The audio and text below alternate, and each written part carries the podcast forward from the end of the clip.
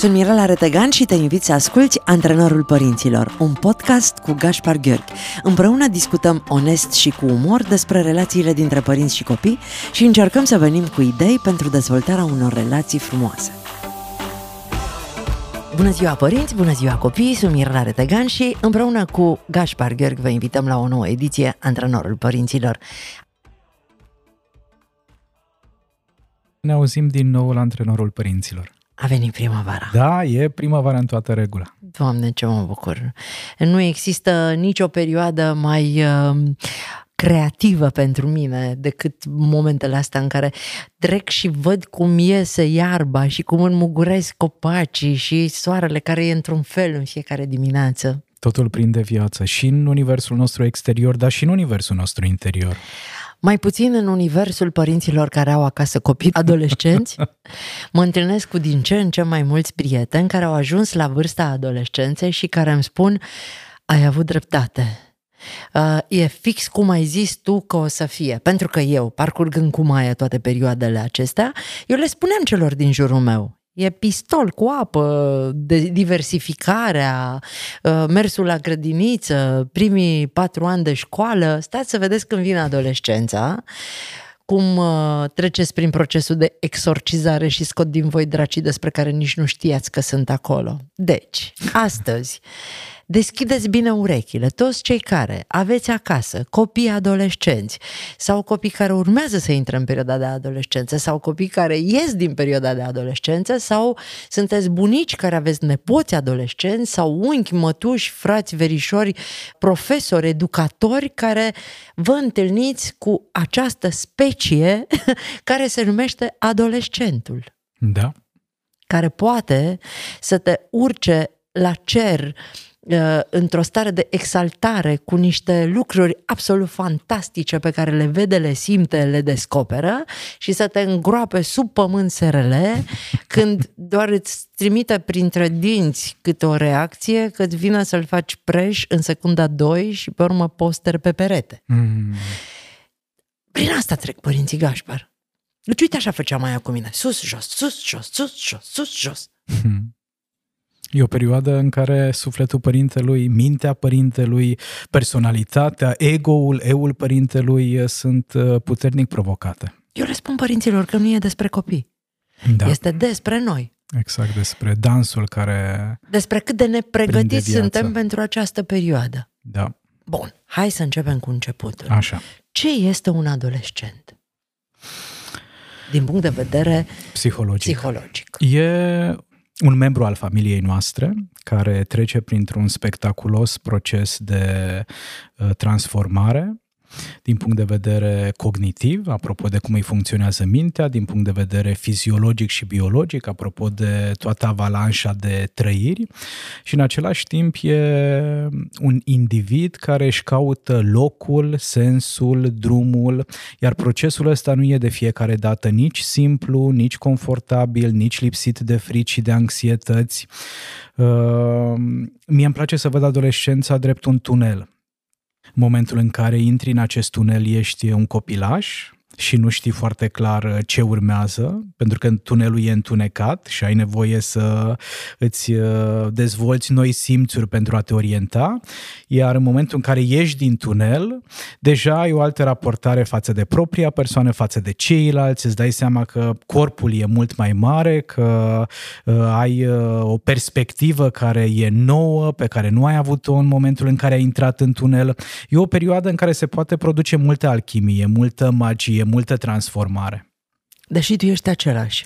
Deși tu ai același nume, deși tu ai uh, aceiași părinți, poate locuiești în același loc, dar cu siguranță nu ești aceeași persoană care ai fost când ai intrat în tunel. Ok. Ce este un părinte de adolescent din punct de vedere psihologic?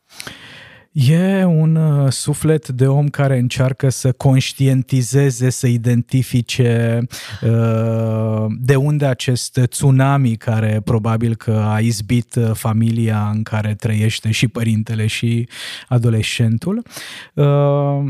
De regulă, părinții de adolescenți au mai multe roluri, sunt oameni care muncesc foarte mult, care se bucură poate că au mai înaintat copiilor în vârstă, dar care nu sunt pregătiți de fiecare dată să aibă o relație cu copilul lor care se maturizează, cu copilul lor care nu respectă limite sau care răspunde sau care nu e atât de dornic să ajungă la compromis sau să respecte regulile din familie și atunci părintele de cele mai multe ori nu înțelege cine e acest individ din familia noastră și vrea să se întoarcă copilul.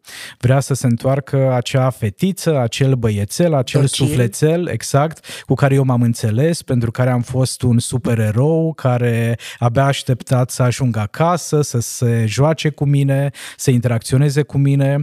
Adolescenții pot să pună foarte multe limite, iar pe părinți asta îi doare, pentru că se întâlnesc cu primele respingeri, cu primele refuzuri. Unii părinți de adolescenți îmi spun că efectiv au sentimentul abandonului. E ca și cum ar fi invizibil pentru adolescentul din casa în care trăiesc. Eu am avut sentimentul trădării. Sentimentul trădării, da, are și asta foarte mult sens. Tu te-ai auzit cum ai zis? Adolescentul este un membru al familiei uh-huh. și părintele este un suflet care caută. Din start te-ai poziționat foarte înțelegător. Pentru că, de fapt, ai zis-o într-un fel în care Așa.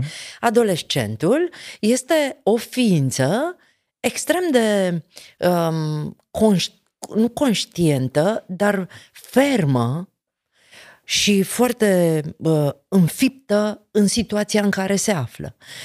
În timp ce, în cazul părintelui, ai simțit nevoia să-l mângâi, să-l, să-l poziționezi din start că are nevoie de ajutor. N-am simțit de la tine, psihologul, că legat de copil um, e cineva neajutorat. Mai uh-huh. degrabă am simțit asta legat de părinte. Da. Ceea ce e foarte adevărat. Pentru că lupta acolo era. Maia știa exact ce nu vrea, știa exact ce vrea, în timp ce eu nu știam nici ce vreau, nici ce nu vreau, pentru că era o permanentă zbatere între a nu fi prea permisivă și nici nu ai pune niște limite în, atât de dure încât să își dorească cu orice preț să le încalce. Exact, e, e un proces în care, acesta la adolescență, e un proces în care părintele crește. E un proces în care părintele își pune foarte multe semne de întrebare. Sunt prea ferm, sunt prea permisiv, sunt prea restrictiv, sunt prea flexibil și din păcate nimeni nu ne poate spune exact uh, ce să facă părintele. E o chestie de încercare și eroare. Azi o să mă descurc mai bine, mâine mai puțin bine. Azi probabil că modul în care m-am apropiat de adolescent a făcut să avem o conversație interesantă. Mâine, același mod poate că duce la o ușă trântită niște vorbe aruncate pe care le percepe sufletul părintelui ca pe niște săgeți care îl uh, ating extrem de profund și extrem de dureros. E, e nevoie de multă răbdare și de mult autocontrol în această perioadă. Am mai spus-o și o repet de fiecare dată când am ocazia, pe la 12 ani, fica mea uh, s-a culcat uh, înger și s-a trezit diavol, s-a culcat uh, zână și s-a trezit scorpie, în noaptea aceea, dar totul s-a petrecut într-o noapte și a pus un bilet pe ușă pe care a scris ciocăne sau mori, în română și engleză, și și-a strâns toate jucăriile din cameră, le-a băgat în saci, a păstrat doar trei păpuși pe care le avea de la tatăl ei din colecția Monster High, adică erau niște monștri și în rest n-a mai găsit nimic care avea legătură cu fetița, copilul, pentru că deja ea se pregătea să intre în uh, perioada de... În tunel. În tunel. Da, și a pregătit intrarea în tunel și cât a stat acolo în tunel, Doamne, eu eram cu lanterna aprinsă tot timpul să nu cumva să o pierd din, din vedere. A fost foarte greu. Cred. Cea mai grea perioadă din viața mea de mamă, aia a fost. Și din păcate durează. Până pe la 20 de ani durează uh, și se transformă și când crezi că gata, acum ne-am înțeles și am stabilit împreună niște lucruri, mâine se schimbă și apar alte probleme. E o perioadă într-adevăr destul de instabilă și exact așa cum ai punctat, adolescența nu se încheie la 18 ani, ci potrivit uh, noilor păreri științifice undeva pe la 24-25 de ani, oh, creierul se maturizează oh, suficient de mult încât să putem purta conversații mature cu adolescenții noștri. Eu am sperat că cearta de anul trecut din vară de la 21 de ani e ultima, dar să mă aștept că... S-ar putea să mai fie. Am S-ar înțeles. putea să mai apară. Mulțumesc, Gașpar, aș fi putut trăi și fără această informație mult mai fericită. Să le spunem celor care ne ascultă că în perioada în care Maia a traversat adolescența și eu uh, m-am uh, simțit ca și când aș fi urcat Golgota cu crucea în spinare, am uh, pus uh, toate trăirile noastre într-o carte care se numește Fi de partea mea. Este o carte cu un subtitlu foarte drăguț, Mic tratat de suportarea hormonilor la adolescenți. Este o carte pe care uh, eu am reușit să o scriu împreună cu Liviana Tane, care m-a ajutat și a făcut un focus grup pe adolescenți care recunosc felul în care se uită ei la noi, nu doar felul în care... În general, cărțile sunt despre cum îi vedem noi pe da. adolescenți, adulții, specialiștii, părinții. Noi am reușit să stăm de vorbă și cu un grup de uh, adolescenți care să ne spună cum ne văd ei pe noi și care sunt uh, cele mai multe reproșuri pe care ei nu le mai suportă, care sunt tentațiile adolescenților, cum e cu rețelele sociale și ce înseamnă pentru ei, uh, internetul, despre dragoste și despre sex în perioada adolescenței, atunci apar toate tentațiile. Alcoolul, tutunul, sexul, drogurile, și tot atunci apare și potențialul de creștere, de dezvoltare, de a înțelege, de a vedea lucrurile mai în profunzime. În adolescență ne îndrăgostim, să nu uităm nici de această experiență umană atât de frumoasă. În adolescență proiectăm foarte mult viitorul, apropo de ce facultate vom alege, apropo de ce vom studia pe mai departe. Sunt atât de multe experiențe pe care le putem trăi în această perioadă și ar fi bine să nu ne uităm doar la cele negative, pentru că altfel ni se duce tot cheful de la viață. Uite, scriam acum uh, 10 ani, uh, am scris această carte pentru că adolescența copilului meu a fost pentru mine o școală. Am înțeles că în bună măsură această perioadă mă privea pe mine mai degrabă decât pe ea. Mm. Am priceput într-un târziu că acțiunile ei îmi declanșau toate frustrările posibile, tocmai pentru că nu reușeam să gestionez corect anumite situații. Voiam să fiu o mamă perfectă, iar ea îmi arăta în fiecare zi că nu-mi iese și cât de mult loc de creștere există. Asta, asta mi-arată și mie experiența din cabinet, ca cei părinți care au impresia despre ei că sunt o lucrare finită, și că nu mai au nimic de îmbunătățit, de adăugat, nu mai au nimic de învățat, pentru ei adolescența e mult mai dificilă. Acei părinți care sunt conștienți de faptul că zi de zi pot învăța ceva nou despre mine, că zi de zi pot să-mi exersez niște calități, că e răbdare, că e înțelegere, că e capacitatea de a pune limite, de a spune nu, de a purta conversații dificile, indiferent de uh, care sunt elementele pe care le exersez, adolescența e un context foarte, foarte bun pentru a fi mai mult decât decât am fost până să intre copilul meu în adolescență. Adolescența este pentru mine acea perioadă în care am învățat atât de multe despre cât de nepregătită eram de fapt să fiu mama copilului meu, cât n-am învățat până în perioada respectivă. Cum pot părinții să se pregătească pentru această perioadă? Dacă pot, dacă există vreo metodă. Mm, întotdeauna ne putem uh, pregăti pentru ceea ce urmează, uh, respirând foarte des. În perioada adolescenței e bine să înceapă părinții ziua cu câteva exerciții de respirație sau înainte de a intra în camera adolescentului să, să facă asta. Și după aceea să își reamintească cum au fost ei în perioada adolescenței. Dacă noi am fost niște adolescenți obedienți sau din contră, niște adolescenți care ne-am revoltat foarte mult, s-ar putea ca tot ceea ce am trăit noi să ne afecteze relația cu copilul nostru ajuns la vârsta adolescenței. Uh, dacă eu am fost uh, genul de băiat foarte înțelegător, probabil că voi fi, voi fi deranjat de momentele de rebeliune ale fiicei mele sau ale fiului meu. Dacă am fost genul de adolescent care care a încălcat toate regulile, s-ar putea să proiectez asta asupra adolescentului meu și să încep să mă îngrijorez în legătură cu o serie de lucruri care nu definesc încă viața sau poate nici nu vor defini niciodată experiența copilului meu. Avem nevoie de această stare de prezență conștientă, să fac diferența între trecutul meu și ceea ce trăiește copilul meu și după aceea cred că avem nevoie, Mirela, să ducem spre mintea noastră informație de calitate. Cuvântul adolescență stârnește foarte multe tensiuni, foarte multe idei, foarte multe trăiri în mintea părintelui și e bine să înțelegem ce înseamnă pentru noi adolescența, cum ne-am așteptat să fie adolescența.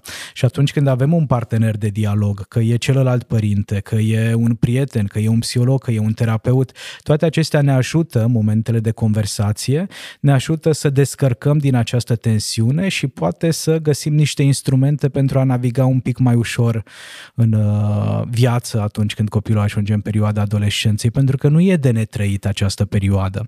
Poate fi intensă, dar în același timp să nu uităm de tot potențialul de dezvoltare.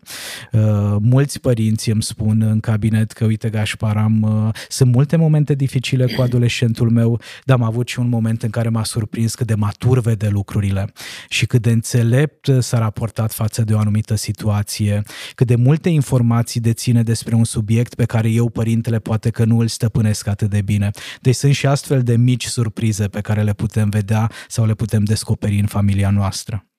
Mie îmi place să spun că uh, cu cât crește copilul în înălțime, noi trebuie să creștem în înțelepciune și da. că asta e singura formă în care noi mai putem să ne înălțăm pentru că altfel noi începem să descreștem fizic, cu cât cresc ei, noi descreștem și eu cred că acest conflict între generații se produce în momentul în care ei au crescut foarte mult și noi am rămas tot acolo. Că fizic noi nu mai putem să ne înălțăm, dar putem să ne înălțăm în înțelegere exact. și în înțelepciune și să ne întâlnim acolo, sus la înălțimea lor, noi cu înălțimea înțelepciunii noastre și ei cu înălțimea fizică cu care se luptă în tunelul despre care tu vorbeai la începutul O înălțime cu care se obișnuiesc și ei, care nu le este natural încă. Dar cum fac eu să accept că eu nu sunt un produs finit așa cum spuneai la început. Că eu cred că sunt un om matur, uh, mi-am uh, demonstrat niște lucruri în carieră, am făcut un copil, țin uh-huh. o mhm. casă, conduc un business. Cum, cum să mai accept eu că, de fapt, încă procesul meu de creștere nu s-a terminat? Cred că sunt mai multe modalități. Recomandarea mea numărul unu, mai ales pentru părinții de adolescenți, e să-și întrebe adolescenții. Cum? Ce să-l întreb? Uite, mă gândeam uh, ieri sau azi de dimineață cum sunt eu ca părinte, cum sunt eu ca ființă umană, cum sunt eu ca membru din această familie. Te întreb pe tine, adolescenta mea, care crezi că sunt calitățile mele, care crezi că sunt punctele mele de creștere, unde anume crezi că m-aș putea îmbunătăți și s-ar putea să fim extrem de surprinși de răspunsurile pe care ni le oferă adolescenții și de uh, claritatea și maturitatea și limpezimea cu care pun sub lupă exact acele părți despre care poate că ne-ar putea vorbi și partenerii, colegii de serviciu, șefii de la muncă, uh, clienții cu care interacționăm, pentru că adolescenții sunt niște foarte, foarte fini observatori. Și uneori uh, păi folosesc ironia, da, da, da, uneori folosesc ironia, alteori tăcerea, însă dacă îi încurajăm uh, să purtăm conversații mature, ei pun în cuvinte ceea ce gândesc. Cum să reacționăm reacționăm atunci când avem curajul, inconștiența, nebunia de a întreba pe copii cum suntem noi părinții lor. Și ei ne vor spune adevărul. Uh-huh. Și cum fac eu să nu îl fac poster, să nu uh, reacționez agresiv, uh, brutal, uh, să nu mă apăr cu orice preț, dacă în familia în care noi trăim există această practică a aprecierilor și a recunoștinței, probabil că atunci când îi adresez adolescentului meu această întrebare va începe cu ceva pozitiv pentru că a preluat din comportamentul părinților. Nu, dar hai să, hai, hai, să, hai să învățăm cum să pună întrebarea ca să înceapă adolescentul cu ceva pozitiv. Adolescentul va începe, din punctul meu de vedere, cu ceva pozitiv dacă în familie există acest obicei. Dacă adolescentul începe cu ceva critic, și nu are empatie în ceea ce spune față de mine ca părinte, asta e pentru că ce am învățat din relația cu mine e că atunci când vine vorba de a comunica cu cineva, critica este calea. Ok, dar eu pot să-i spun, uite Maia, mie îmi place la tine faptul că ești foarte deșteaptă, că ai foarte multă profunzime și că ai o capacitate de a analiza lucrurile pe care eu nu aveam la vârsta ta. Îi dau o puțină încredere Da, da. și o oblig cumva să-mi spună tu cum mă vezi pe mine. Mhm. Știi? Dacă ai făcut asta o singură dată, nu va funcționa. Dacă ai făcut asta de mai multe ori, partea asta de apreciere, sunt șanse foarte mari, într-adevăr, să, să auzi uh, înainte de toate părțile tale frumoase puse în cuvinte Bine, și abia atunci după sfat- aceea... Sfatul meu Da. este ca la început să nu le cereți părerea.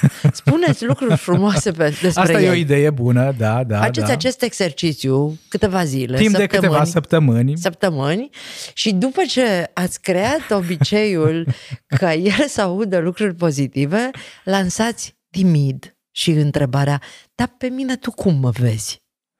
Și ea o să spună, agresivă, dură, uh, impunătoare. Așa, agresivă, dură, impunătoare.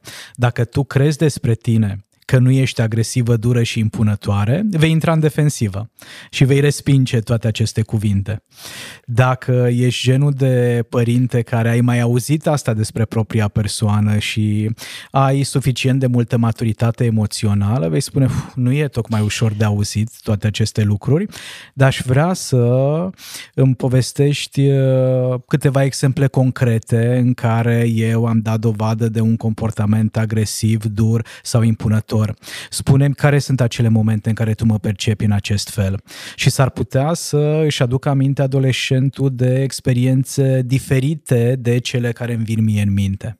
El să vadă lucrurile diferit față Exact. de cum mi le amintesc eu. Da. Știi că pe mine m-a șocat foarte tare Maia când uh, am întrebat-o la un moment dat de cine ți-e frică și mi-a zis de tine?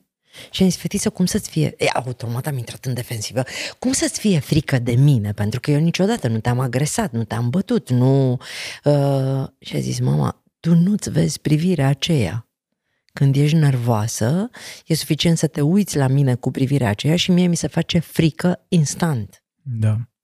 N-aș fi crezut asta niciodată Și despre pentru mine. asta aveai nevoie de un dialog cu Maia, ca ea să poată să pună în cuvinte când vede asta. Păi nu, că atunci nu eram pregătită, Gașpar. Atunci Da? i-am zis că n-are dreptate și că îi se pare și m-am enervat foarte tare și cred că am plecat din cameră. Ceea ce și asta are sens. În uneori când ne este foarte greu și dificil, ieșim din situație pentru a ne regla emoțional și după aceea e înțelept să ne întoarcem și deci să continuăm nenumărate dialogul. Ori. Mă enervam așa de rău că m-a apucat plânsul și îi spuneam, fetiță, eu nu mai știu ce să-ți fac. Eu nu mai știu ce să-ți spun. Gata, aici se termină toată priceperea mea. Și în ultimă instanță o rugam să mă ajute. Spunem ce aș putea în momentul ăsta să fac ca să mă pot înțelege cu tine. Pentru că am senzația că vorbim două limbi diferite. Eu zic una, tu înțelegi alta, tu zici una, eu înțeleg altceva. Și reușeam să detensionez, dar abia după ce puneam jos toate armele. Abia în momentul în care te vulnerabilizai Total. și îndrăzneai să recunoști că n-ai mai crescut niciodată un adolescent ca să știi ce anume ar fi înțelept, indicat, benefic, util de făcut. Și ea se uita așa cu foarte multă compasiune la mine și începea o discuție. E, Nu știu cum se întâmplă în casele celor care ne ascultă, dar eu n-aveam un partener de ceartă. Maia a refuzat să se certe cu mine, eu fiind un om de spectacol, un om de microfon, un om care fă- mânuiește cuvintele, mie mi-era mult mai simplu să mă cert cu ea și ca să mă descarc și ca să verbalizez. Iar ea intra într-o stare de muțenie și se uita la mine și îi curgeau lacrimile și nu spunea nimic. Mă scotea din minți această atitudine. Hmm. Și am întrebat-o, dar de ce nu reacționez? Și a zis, pentru că n-aș vrea să spun lucruri pe care să le regret, Să nu te rănească. pentru că aș putea să te jignesc și este ultimul lucru pe care mi-l doresc. Doamne, Gașpar, deci mai bine mă făceai cu fier roșu Hmm. decât să aud asta din gura copilului meu. Și asta arată cât de mult autocontrol pot să aibă adolescenții în anumite momente. era mult mai puternică decât mine. I- Pentru că eu veneam și cu acest obicei de acasă. La noi în familie se verbaliza foarte ușor și certurile făceau parte din uh, rutină. Să se certe mama cu tata să ridice tonul nu era nimic uh, Străin. grav. Uh-huh. Nu era o conduită nepotrivită.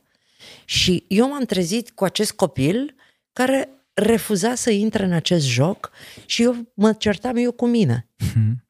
Și probabil că sunt foarte mulți părinți care se lovesc de asta, pentru că adolescenții din zilele noastre preferă să tacă cei mai mulți.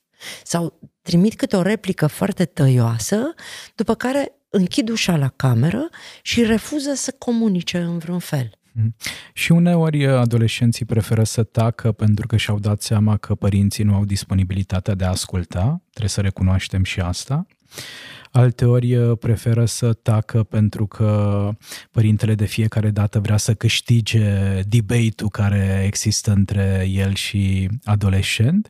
Însă ce e foarte, foarte important să-și amintească toți adolescenții care ne ascultă e că atunci când părintele inițiază o ceartă, de fapt e o invitație a părintelui la dialog și conectare. Doar că nu știm noi adulții de fiecare dată cum să lansăm astfel de invitații într-un mod cât mai inteligent.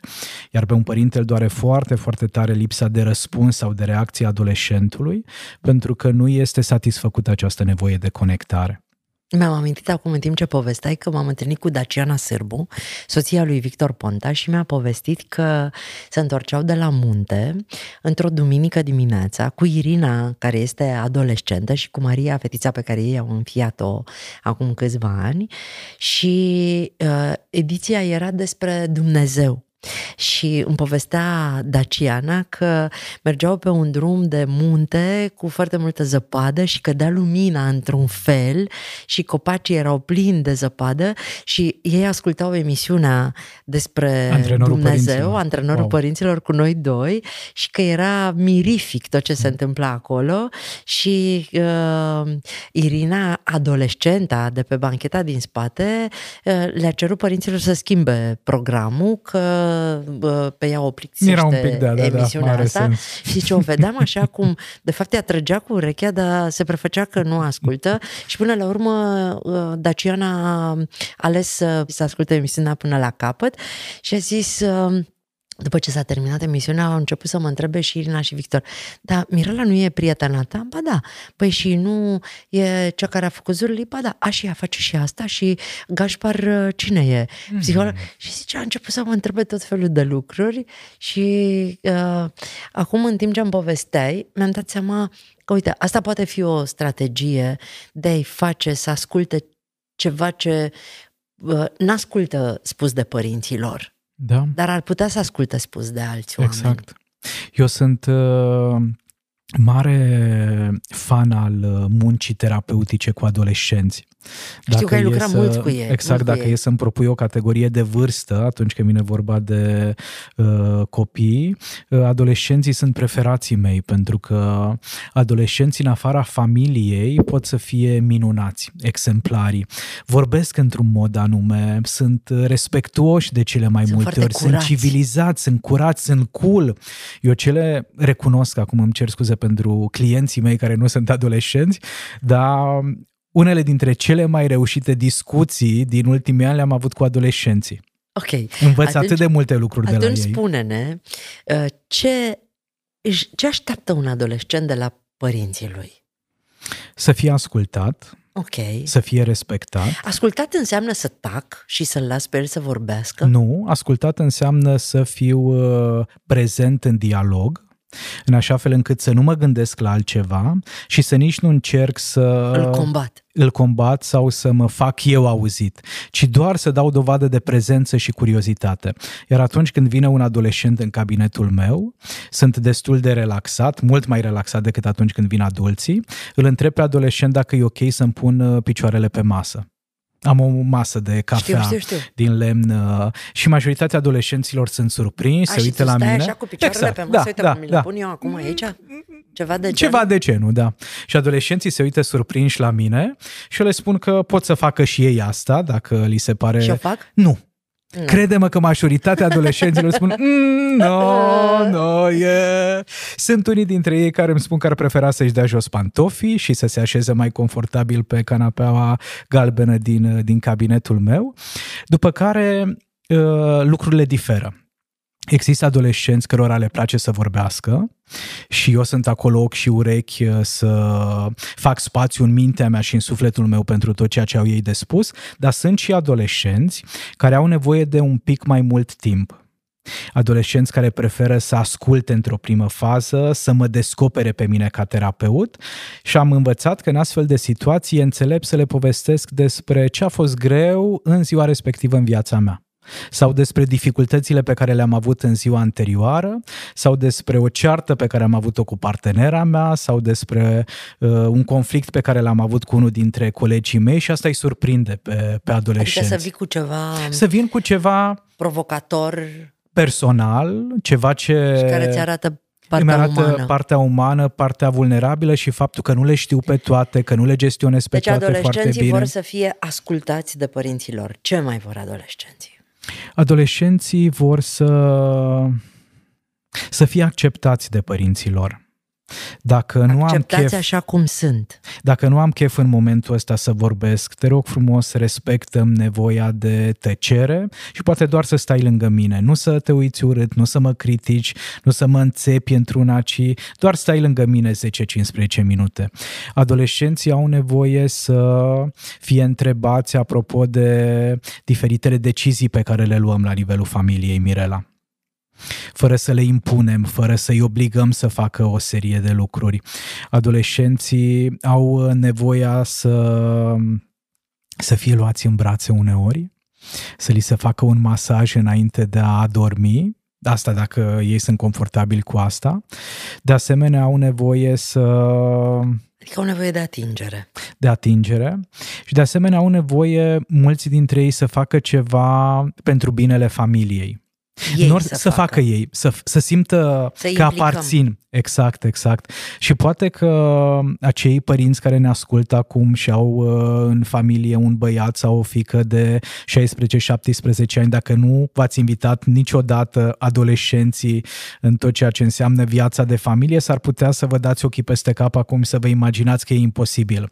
Însă dacă repetați aceste invitații de mai multe ori și faceți pe adolescenți parte din aceste obiceiuri ale familiei, că vine vorba de spălatul vaselor, de dus gunoiul, de cumpărat pâine și așa mai departe. Ei vor să facă asta. Vor să aparțină familiei, însă nu le place să fie cumva criticați, să fie judecați, să fie pedepsiți, să fie etichetați în chip și fel, dacă există momente în care refuză să facă asta. Nici eu nu am chef să merg să cumpăr pâine de fiecare dată. Fiind adult, creierul meu funcționează un pic diferit și poate că voi depune mai mult efort, însă nu e înțelept să mă aștept să facă asta și adolescentul meu de 14 ani, să depună același efort sau să facă lucrurile exact așa cum le fac eu în calitate de adult. Dragi părinți de adolescenți, vă rog să luați un carnețel și un creion și să notați cu liniuță acest decalog al lui Gașpar despre ce așteaptă adolescenții de la uh, părinții lor.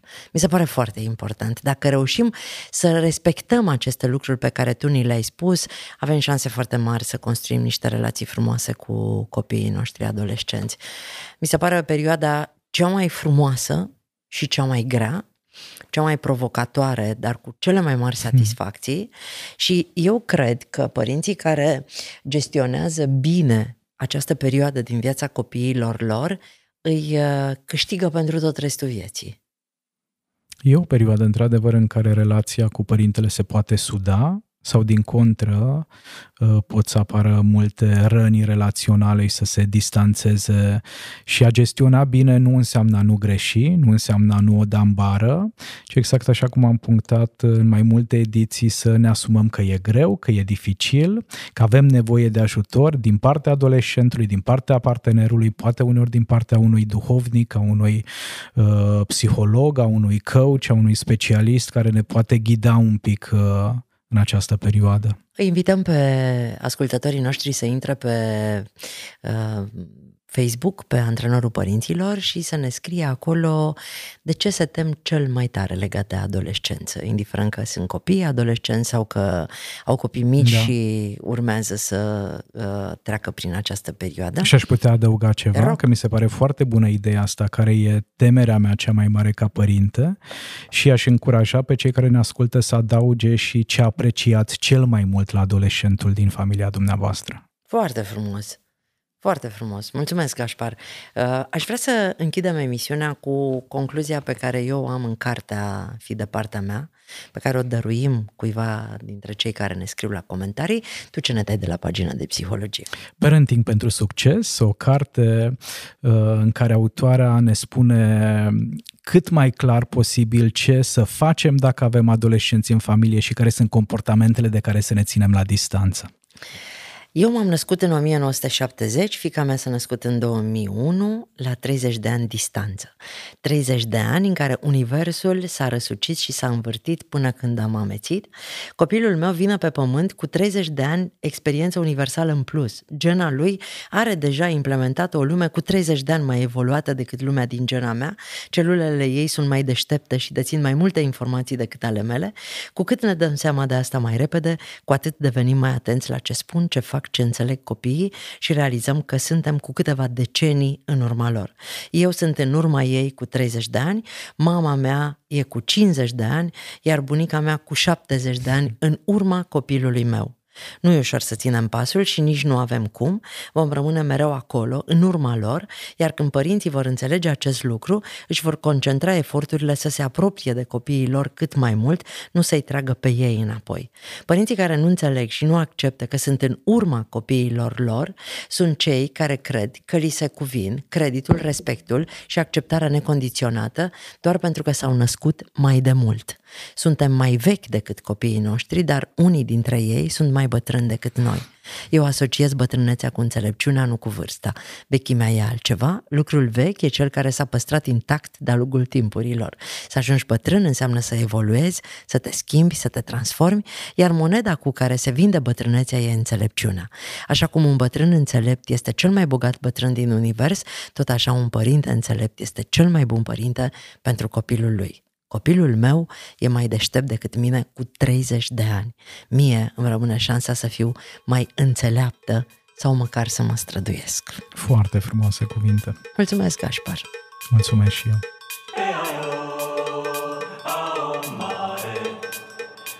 Ați ascultat Antrenorul Părinților cu Mirela Retegan și Gașpar Gheorghi, un podcast pentru părinții curajoși care cresc copii fericiți.